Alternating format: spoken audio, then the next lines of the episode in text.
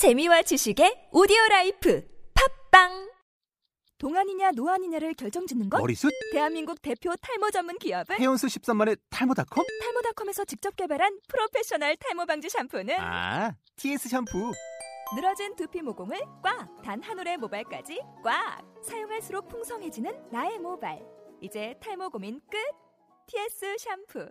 아웃도어 RV 레저 캠핑에 가장 유명한 쿨러 브랜드는 콜맨? 에이 아니야, 도메틱이지. 전세계 캠핑카 냉장고도 전부 도메틱이라고. 꽁꽁 얼린 생수통을 넣고 다녀야 하는 아이스박스 시대는 갔다. 전기나 차량용 배터리를 연결하면 스스로 냉각, 영하 22도까지 냉동이 가능한 냉동 쿨러도 오직 도메틱. 도메틱 쿨러로 무더운 캠핑장에서 더욱 시원한 맥주 맛을 느껴보세요. 지금 바로 네이버에 도메틱 쿨러를 검색해보세요.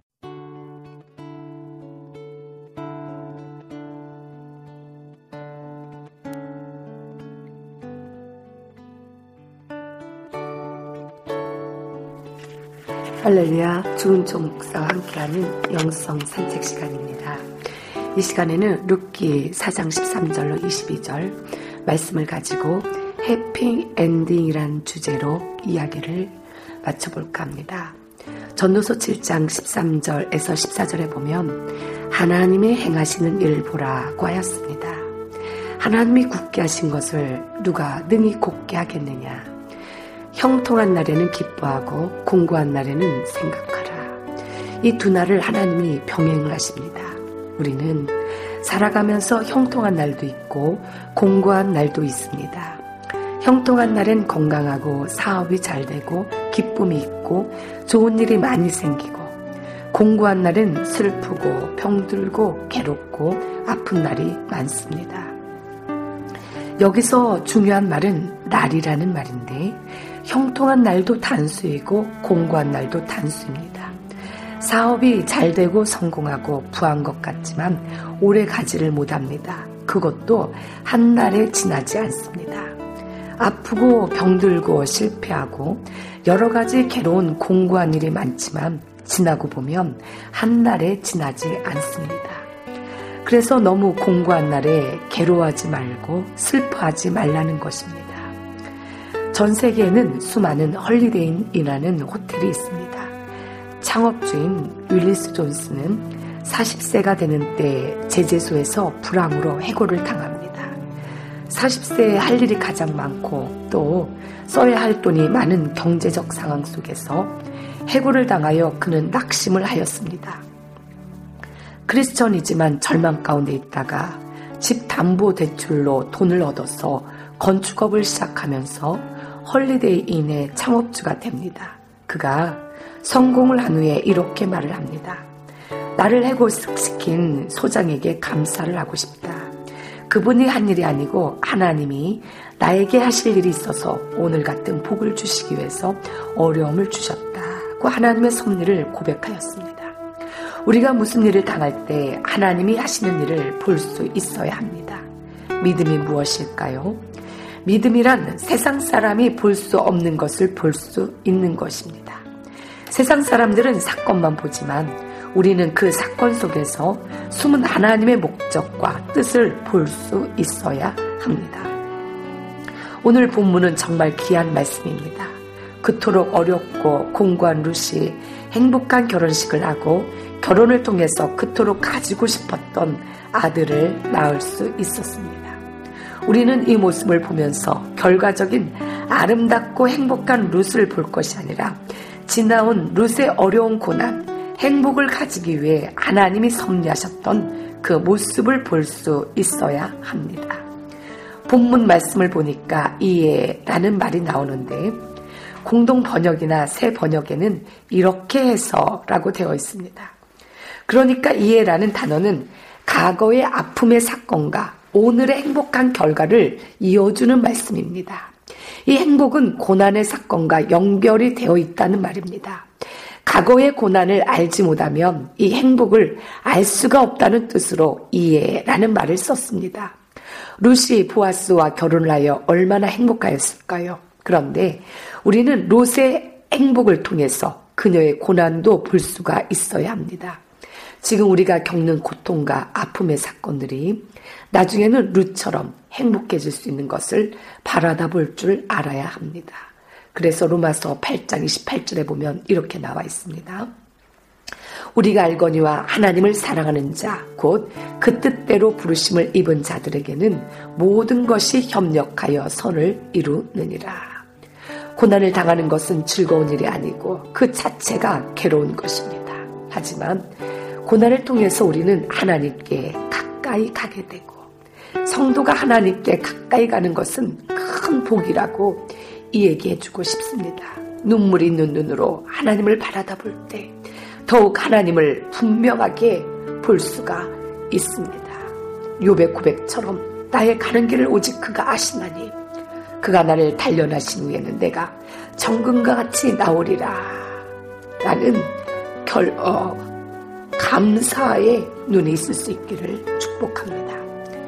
나오미와 룻의 행복한 결말을 보면서 해피엔딩으로 끝나는 모습을 보면서 얼마나 기쁜지 모르겠습니다.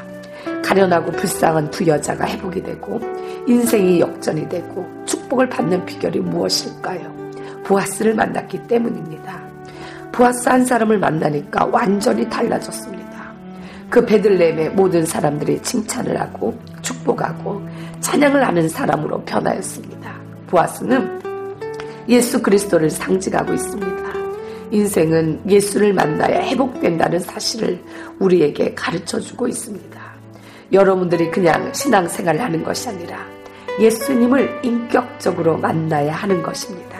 그럴 때 우리의 삶이 변화되고 놀라운 은혜 속에서 강성해지는 체험을 할 수가 있습니다. 룻과 나오미가 보아스를 만나서 인생이 역전된 것, 모든 것이 회복된 것은 우리에게 만남의 중요성을 가르쳐주고 있습니다. 우리 일생의 가장 중요한 만남은 예수님을 만나는 것입니다.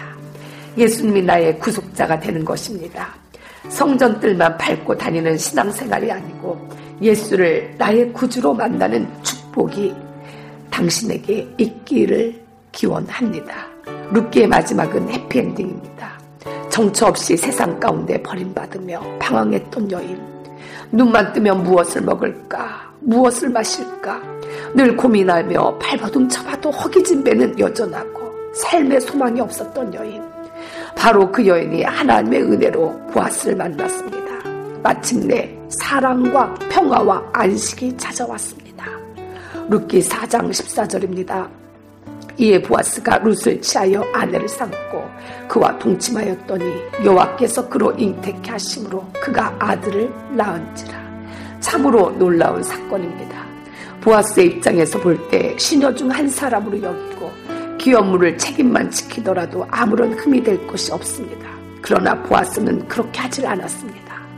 그녀를 아내로 맞이하였고 룻은 이방 여인인데도 불구하고 그녀를 이스라엘 사람으로 여기고 엘리멜렉의 가문을 생각하며 아내로 맞이하였습니다. 신분이 격상되는 순간입니다. 나오미의 회복, 나오미의 인생도 해피엔딩입니다. 며느리가 낳은 손자 오벳을 안고 있는 나오미의 심정이 어떠했을까요? 세상 말로 하면 나오미는 팔자가 센 여자입니다.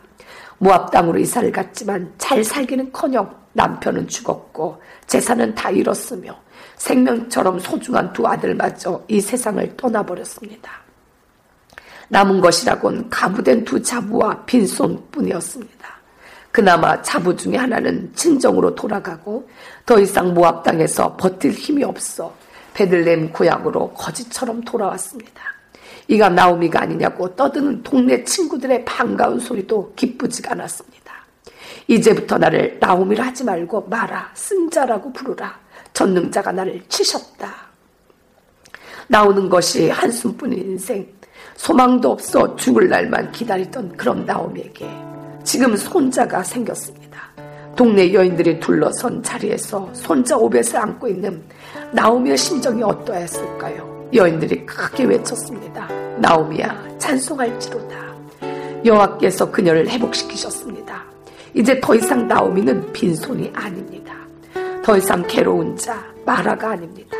하나님께서 나오미의 이름을 회복시켜 주셨습니다. 회복의 절정, 해피엔딩. 룻기는 아주 독특하게 족보로 끝이 납니다. 족보로 시작하는 책은 있어도 족보로 끝나는 책은 룻기밖에 없습니다. 이것은 룻기가 룻 한 사람의 이야기도 나오미 한 사람의 이야기도 아니라 예수 그리스도 안에서 회복될 이스라엘 전체를 보여주는 이야기라는 뜻입니다. 룻기는 잃어버렸던 이스라엘의 회복에 대한 이야기입니다. 룻기가 시작될 때는 암흑시대, 사사시대였습니다. 이스라엘이 온통 어둠의 시대였습니다. 그런데 룻을 통해 통일왕국 시대가 도래를 합니다. 다윗이라는 왕이 등장하고 다윗을 통해 만왕의 왕이 되시는 예수 그리스도가 태어나며 그분 안에서 진정한 새 이스라엘이 회복되는 역사가 이 족보 속에서 보여집니다. 그 회복은 오늘날 우리의 회복으로 이어집니다. 죽었던 사람이 살아나는 역사가 룻기 속에는 가득합니다. 하나님의 부르심에 순종하고 끝까지 인내하고 인내하는 자는 하나님께서 고통과 불행을 옮겨주실 것입니다. 그리고 마침내는 소망이 행복이라는 역에 우리를 이끌어 주실 것입니다. 고난의 귀한 시간. 스코틀랜드의 조지 마티슨의 기도입니다. 과거의 위인들에게 가장 잊지 못할 풍요의 자리가 어디였던가 물어보라. 그들의 대답은 내가 엎드렸던 차가운 바닥이라고 답할 것이다. 아브라함에게 물어보라. 모리아의 번제단을 가리키리라. 요셉에게 물어보라. 차가운 감옥을 가리키리라. 모세에게 물어보라. 생사의 고비를 넘긴 나일강을 가리키리라. 룻에게 물어보라. 허리가 아프도록 이삭을 줍던 밭에 자기의 기념비를 세울 것이다. 다윗에게 물어보라. 그의 노래는 밤이 지었다고 할 것이다. 욥에게 물어보라. 하나님이 폭풍 가운데서 응답하셨다고 할 것이다. 베드로에게 물어보라. 그는 바다에서 순종을 배웠다고 하리라. 요한에게 물어보라. 그는 반모섬에 승리의 면류관을 던지리라. 바울에게 물어보라. 그는 자기의 눈을 멀게 한 빛에서 영감을 보았다고 할 것이다. 한 사람 더 예수에게 물어보라. 그분은 대답하리라. 겟세만의 동산 차가운 땅바닥에서 왕권을 받았느라고. 내 영혼아 그대도 겟세만에서 화환을 얻으라. 그 쓴 잔을 마심이 면류관이 되리라. 그대의 외로운 시간이 왕관으로 바뀌리라. 절망스러운 날들이 기쁨이 될 것이요 사막이 변하여 노래하며 조용한 살림의 나무들이 손뼉 치리라. 마지막으로 한 가지 더 최고의 것을 하나님께 드리는 삶이 되기를 축원드립니다. 한 가부의 아들이 하나님의 부르심에 순종하기 위해 선교사가 되기로 결심을 했습니다.